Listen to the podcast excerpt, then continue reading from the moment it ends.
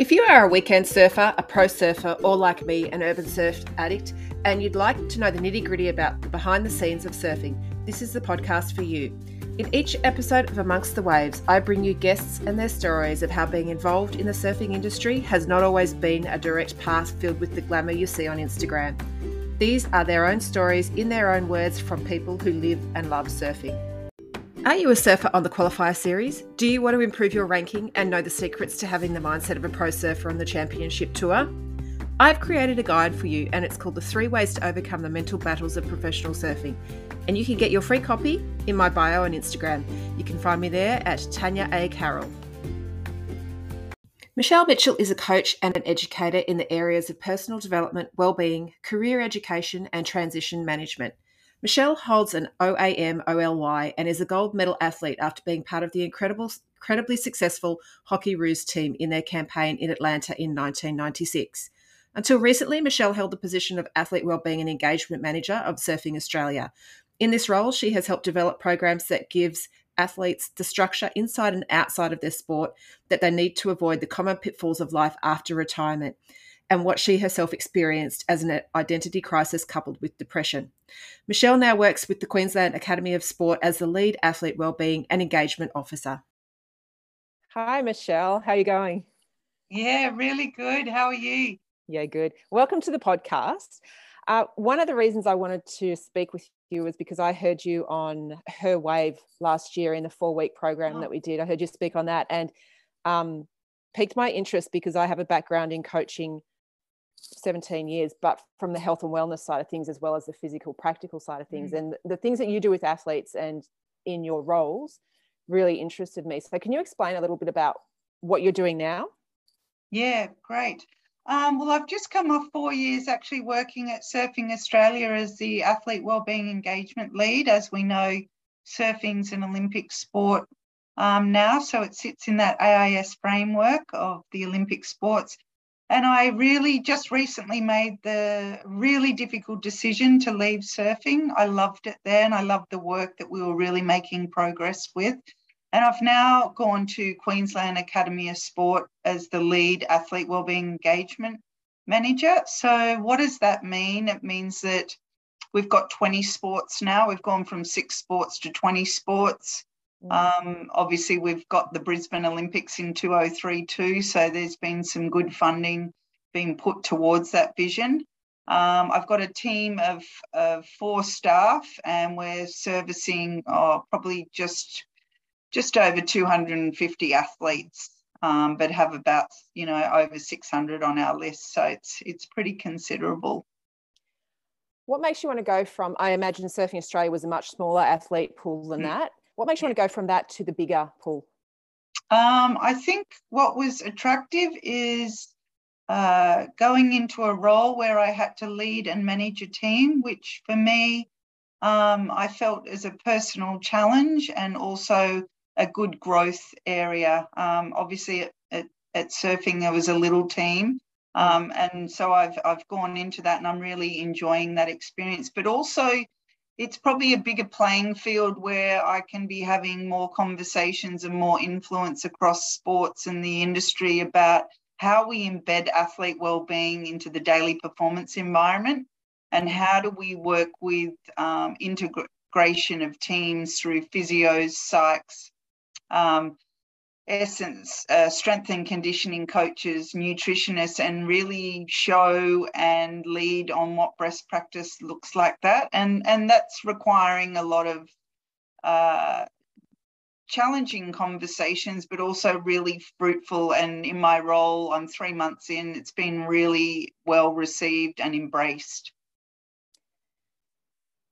When you were an athlete, and we'll go into what you were or who you were and what you've achieved in your own personal athletic career, but were there things missing that you now bring to those roles that you wished you had when you were an athlete? Oh, absolutely. I think back when I played, which is a long time now, they were called ACE coordinators, Athlete Career Education, and really that connection was really about, are you studying or working? And if you are, tick, you're going to have good wellbeing and off you go. For me specifically, what was I missing? It's really interesting. It's a good question, because if you look at the best practice in our space, it's about being connected with community, having a career or education pathway, authentic experiences where you can be upskilled. I actually did that in my career. Mm-hmm. And so I did 3 Olympic campaigns. So you think, wow, with all of that, those experiences of going to uni and getting qualified, I even did some TAFE courses. I did volunteer work. I was sort of in the social work area. Mm-hmm. I actually, and then I retired injured in year 2000, and it was actually 10 months post-transition where I probably had an experience where I experienced panic attacks. Right. And I had anxiety, and throwing in the mix of that, my mother had passed away. So it was pretty heavy at the time. But as I sourced out some support, and psychology was one of them, I probably identified that I literally navigated 3 Olympic campaigns without really understanding who I was as a human. Mm. And that I actually went into a sport where we were told constantly what to do. And I was pretty raw, and my decision-making as an individual wasn't very good. I was the youngest of 4 children growing up. So I really didn't have a lot of responsibility as an athlete or as a human at that point, and even throughout my family life. So you had to, you were told basically where you needed to be, what you needed to be doing on this day, on that day, and had boundaries and strict boundaries, I imagine, being on 3 Olympic teams. Yes, yes. So when I really had to reflect and do some hard work with the psychologist, I really, in hindsight, looking back, why I was having the anxiety and the panic attacks was really just because I didn't know who I was and what, and even decision making, like even to make a really basic decision around what support I needed was very difficult, and it created anxiety because I was very indecisive. But even I had to have some surgery post-retirement. Normally those things in the elite system were just done for you. And scheduled and organised, and you didn't have to make a decision about who you were going to see for it or where or when, Yes, I had numerous knee operations throughout my career. I really never had any decision-making process required in that journey, because we would just get the information from the surgeon, yep, she needs to have surgery, but I never challenged that. I was never inquisitive about that. And that's not the sport's fault or anyone's fault but my own. And I guess that's... And the time that you grew up in, I imagine, as well, because were you in Canberra at the AIS?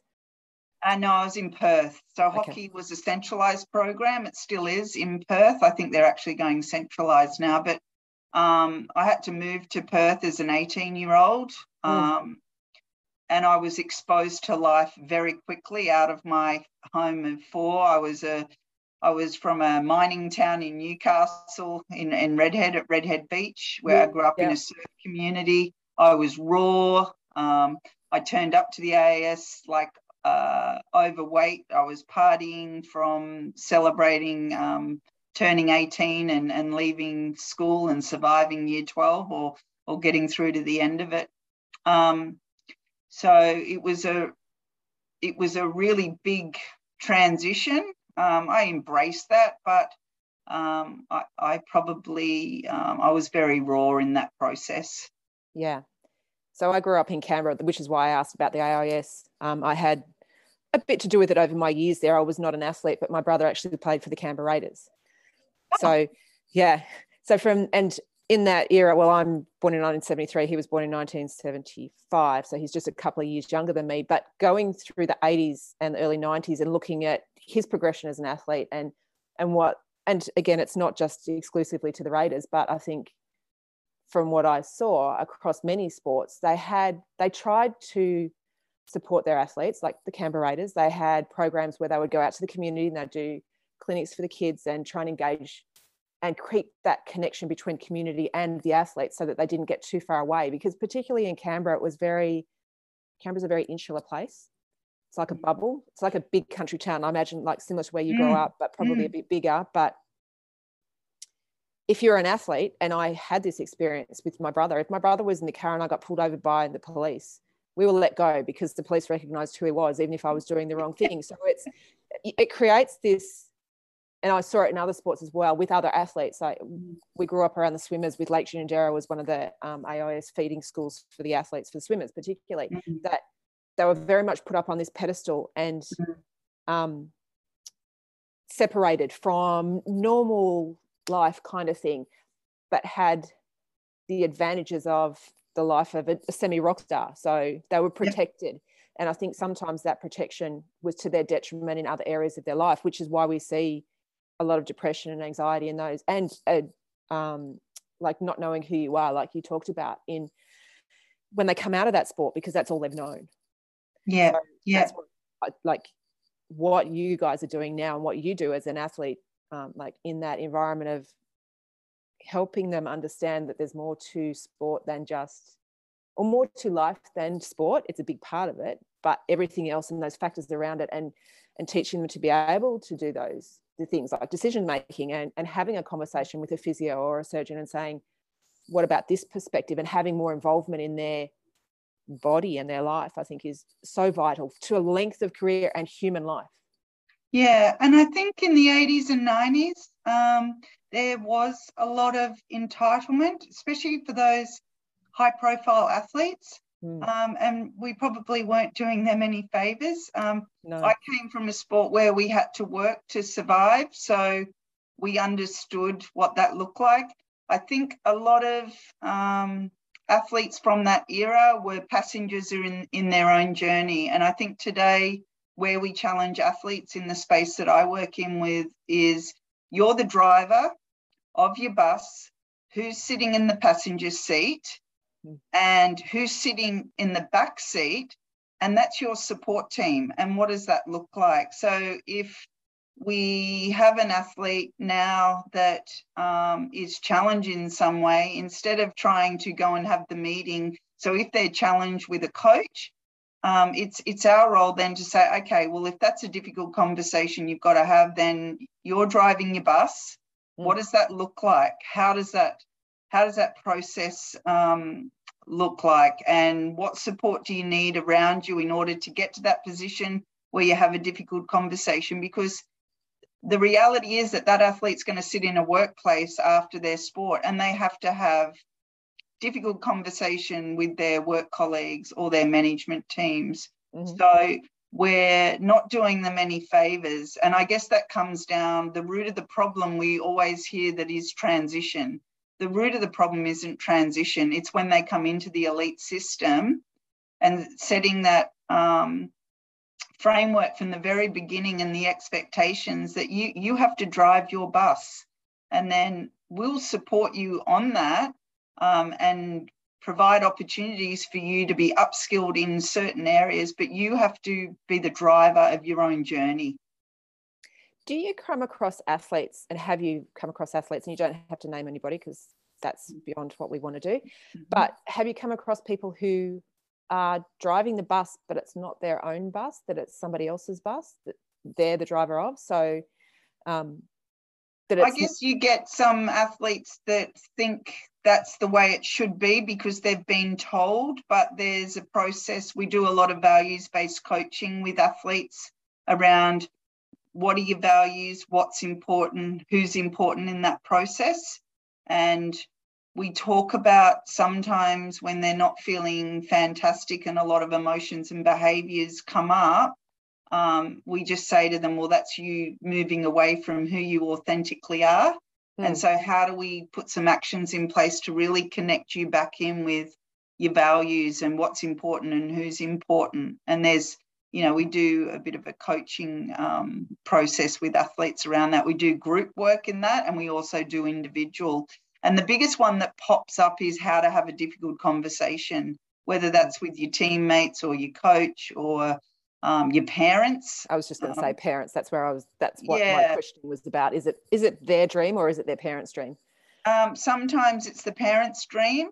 But we have, I have historically worked with parents around that, and, you know, it's really difficult for some sports because, like surfing, you know, the parent is key to the journey for that athlete because they start at such a young age. The parent becomes the manager, the coach. It's an expensive sport. So, but as a sporting system, we've never really given tools to parents. We give tools to coaches. We give tools to athletes. And so now we're starting to provide those tools.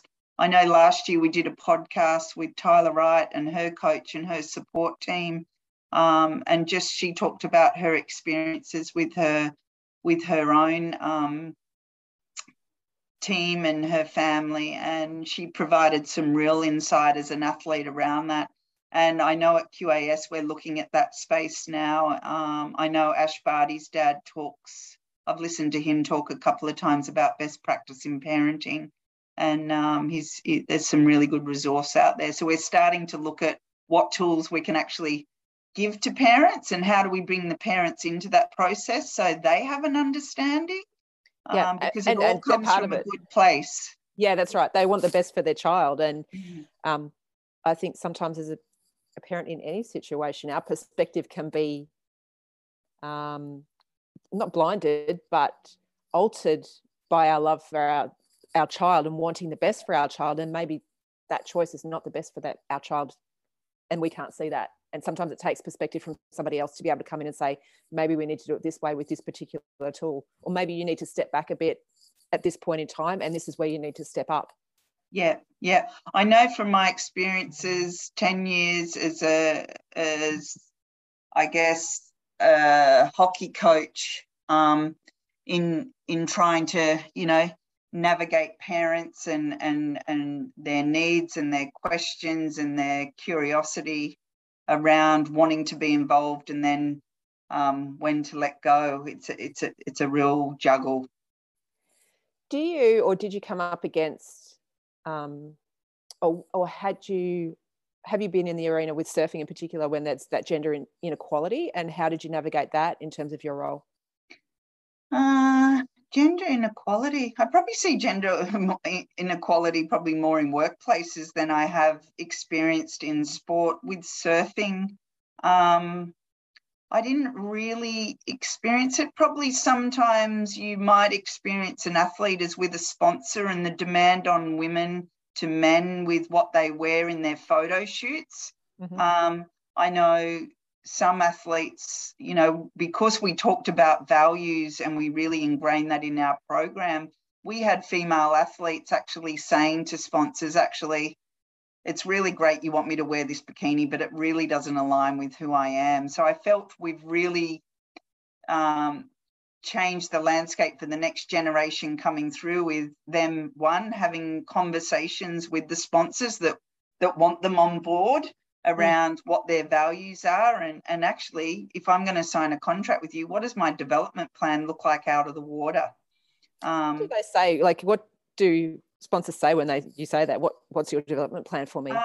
They're really open to it, and we had those conversations, and they were really refreshing to hear that they were interested around that. But also, you got to remember, you're talking to a business that is all about the dollar, right? So right. It's very hard to put that person in the position that you're speaking with when they want to do the right thing, but then you're talking about big companies here. So there's a bit more to it than just, oh, you know, it's all right for me having that conversation with that manager around, well, this is what it looks like, or the athlete being involved in that. But where we encourage is the athlete to have those conversations. But it really well received. In terms of the equality, in terms of men and women, the men and women that I experienced at surfing, the respect was, I found both men and women, the athletes that I dealt with, are really respectful. And I've worked with quite a lot of athletes in a number of sports, and I felt surfing were really, the surfing athletes that I dealt with were so respectful of and grateful for the role that we played. But surfers from a very young age get on planes. They go from one country to another. It's not like they go to one state, you know. I guess when they start off in the talent and ID and the qualifying series, they're traveling nationally. But then the rookie year, they literally get on plane and go from country to country. So they are getting all these skills very early on as athletes that some other athletes in other sports aren't exposed to that. When I was involved at AFL, I really questioned the sport around, why do you actually check in all these athletes' luggage? Why don't the athletes line up and actually check in their own luggage? Because that is the reality of when they leave this sport, they actually have to know how to check luggage in. Yeah. So I think anywhere where you can encourage the athlete to be responsible for the real basic things like checking in a luggage. And I saw a skill set at surfing that I've not seen before, and that was taking the lead, taking responsibility for your own journey. And I know I had a real appreciation and respect for those athletes and parents that within the surfing community. Do you think that's because it's a sport, like you said, that they have to travel a lot, so it's something that they take for granted that they just do? Yeah, they just do, and they learn. Like, I look at all the rookies on tour this year. You know, I'm still connected with them. I'm so proud of them just being connected with who they are, and we've done so much work with them around the values piece, and it's only now we're starting to see that. Yeah. Because they're making the world tour, and it's great to hear the WSL acknowledging that, going, look at all these rookies on tour. It's like the biggest rookie year we've had, I think. Rookie year that we've had ever on the WSL. Yeah, I heard an interview the other day with Molly, and the WSL commentator said, hey, what is it with you rookies at the moment? You know, you're doing so well. And she just confidently said, yeah, we know what we're doing, and they've probably not seen this before, but we're just feeling really confident about what we're doing. And I was like, wow, there's a confident young woman speaking up, being her authentic self, and not afraid or intimidated by the people that, you know, have been excelling on this world tour for a long time. But she also had the respect there, and those senior athletes have got a lot of respect for the rookies. So you just go, you're looking at across the whole stream of that and go, wow, there's so much respect on the tour right now that I'm observing, you know, as an observer. Obviously, I'm not in the thick of it. And it's just, it's really refreshing to see. Absolutely. It is really nice to see. Do they get education in and around how to handle the media as well, and keeping them grounded in that? Yeah, space? We did a lot of that in the talent and ID, I guess, in that emerging, at QAS we call it developing and emerging, and we're doing that language now across sports. And so that's the core of the work we're doing for the developing and emerging groups. Yep. And so social media training, social branding training, values-based coaching. We do MasterChef. We did MasterChef at surfing. So they'd get a budget. We'd get them to the buses and go down to Coles. They do their shopping, and we'd give them a bit of a spec on, okay, you're competing tomorrow. What sort of food are you going to have? And then we'd bring the nutritionist in to cook with them. Yeah. And so they were put in real life situations that would happen on tour, and then, you know, they're putting in their $10 worth for the cooking, and then they would present that at the end, and we would all eat it. So those experiences were not only fun and had the surfers working together as a team, but just that education piece was then put in to make it fun around the MasterChef. How do you help them identify their skill sets and talents? Because I know, I think it's Isabella Nichols is now studying at Bond University doing a degree in engineering and wave technology, which interests me because I'm working at Urban Surf. Yeah. How do you help an athlete or a human identify their strengths outside of their talent in the sport? Yeah, well, I guess I could probably speak to Bella because she's made all this public, so it's out there now, and I always sort of ring her and say, hey, I'm about to go on stage. Can I tell them your story? And she's always like, sure. When Bella came to me 4 years ago, or five, it would be 5 years ago now, she was probably just surfing and trying to make the world tour. So her team, there was a team of us, looked at the ways that we could probably implement some things to support her to get more of a balance, because I think when I came into surfing, there was one person studying. Yeah, there was a lot of kids at school or homeschooling, but majority were just surfing in that elite environment. So that was something that was concerning, but also exciting, because we could change the landscape to the way that, you know, we could shape the athlete wellbeing engagement area. But Bella, it just came from a coaching conversation with Bella around what her strengths were at school and what she was interested in.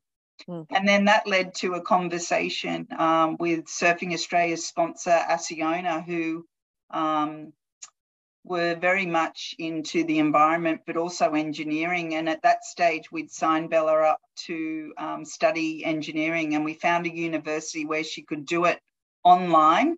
So then we're like, oh, wow, we've got her studying engineering and she can chip away at that. Then we had Asiona, the company, which I saw yesterday. She did an ad for them. So the relationship on that has bloomed. She's also done some work experience at Asiona in Toowoomba. And then we went, well, if your university's in Melbourne and Urban Surf there, let's talk to Bede Durbridge about connecting you with the Urban Surf engineering team at Urban Surf, because when you go down there, you can learn about wave pool engineering. Yep. And so you look at now from where she came and all those things started to happen. Then I don't know whether it was coincidental, she made the world tour. Yeah. Because when you have an athlete that doesn't invest just in the surfing element and you have them invested in all these other areas, if they get injured, the pillars, only one of the pillars of the house comes off, right? Right. All right. Or one of the tires off the bus, like we talked about before, comes off. Yes. You can still drive that benefit. Bus. Yeah. Yeah. And the house is things. Standing. So she's really engaged now on many levels, and to watch her progression and depth and her to grow as a human has been incredible. And even seeing her just on National Women's Day just recently wearing the Barty shirt, I was like, I can really understand why you connected with her in the way that you did. But you know, we used to only have the Bella story, you know. Yeah. And now you've got multiple. We've got multiples, you know. Callum Robson's got a story. India Robinson's got her own business in The Queen in Me. There's Philippa Anderson's doing a surf school. It's just incredible now to see them flourish out of their sport, but they're actually thriving in their competitive environments, which has just been great to see. And the support team at Surfing to create all that for the athlete through strength and conditioning and physio and psychology, and the high performance team was quite incredible.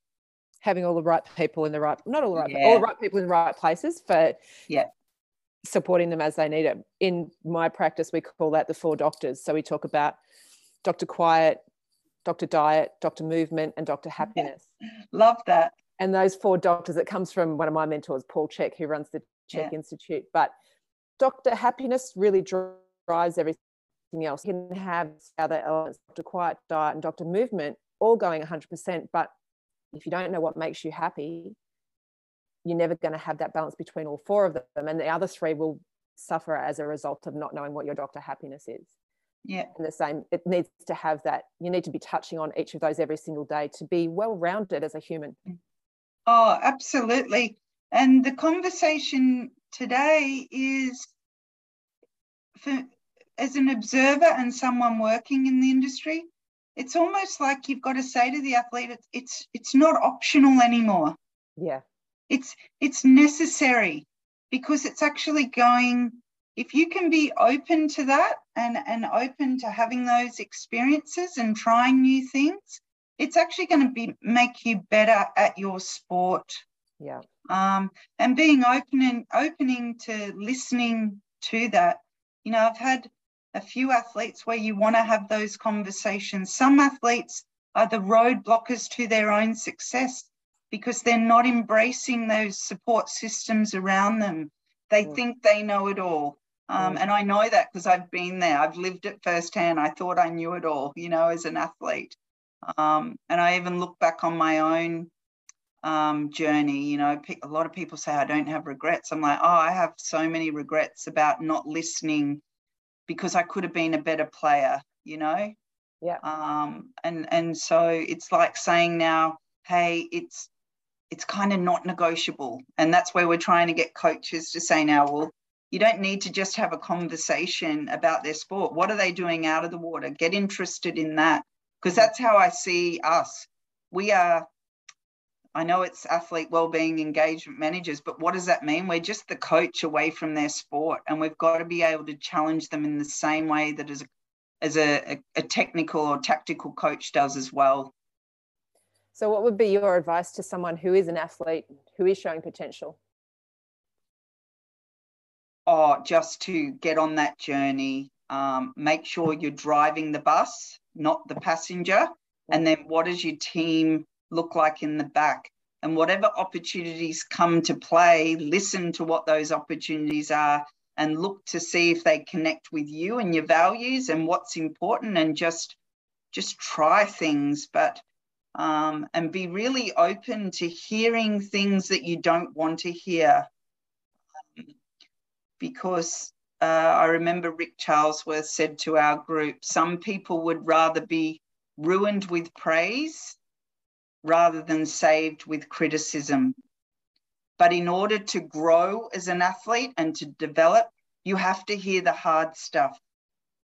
And we have that in our working environments too. You know, I find in this new role, I'm constantly having challenging and difficult conversations, but I'm actually like, this is really healthy, because if in order to get to where we want to get to, we've got to have those difficult conversations. And although they're hard and they're exhausting and it sometimes hurtful, it's actually where the growth and the development occurs in order for you to then thrive and connect with what matters to where you're trying to get to.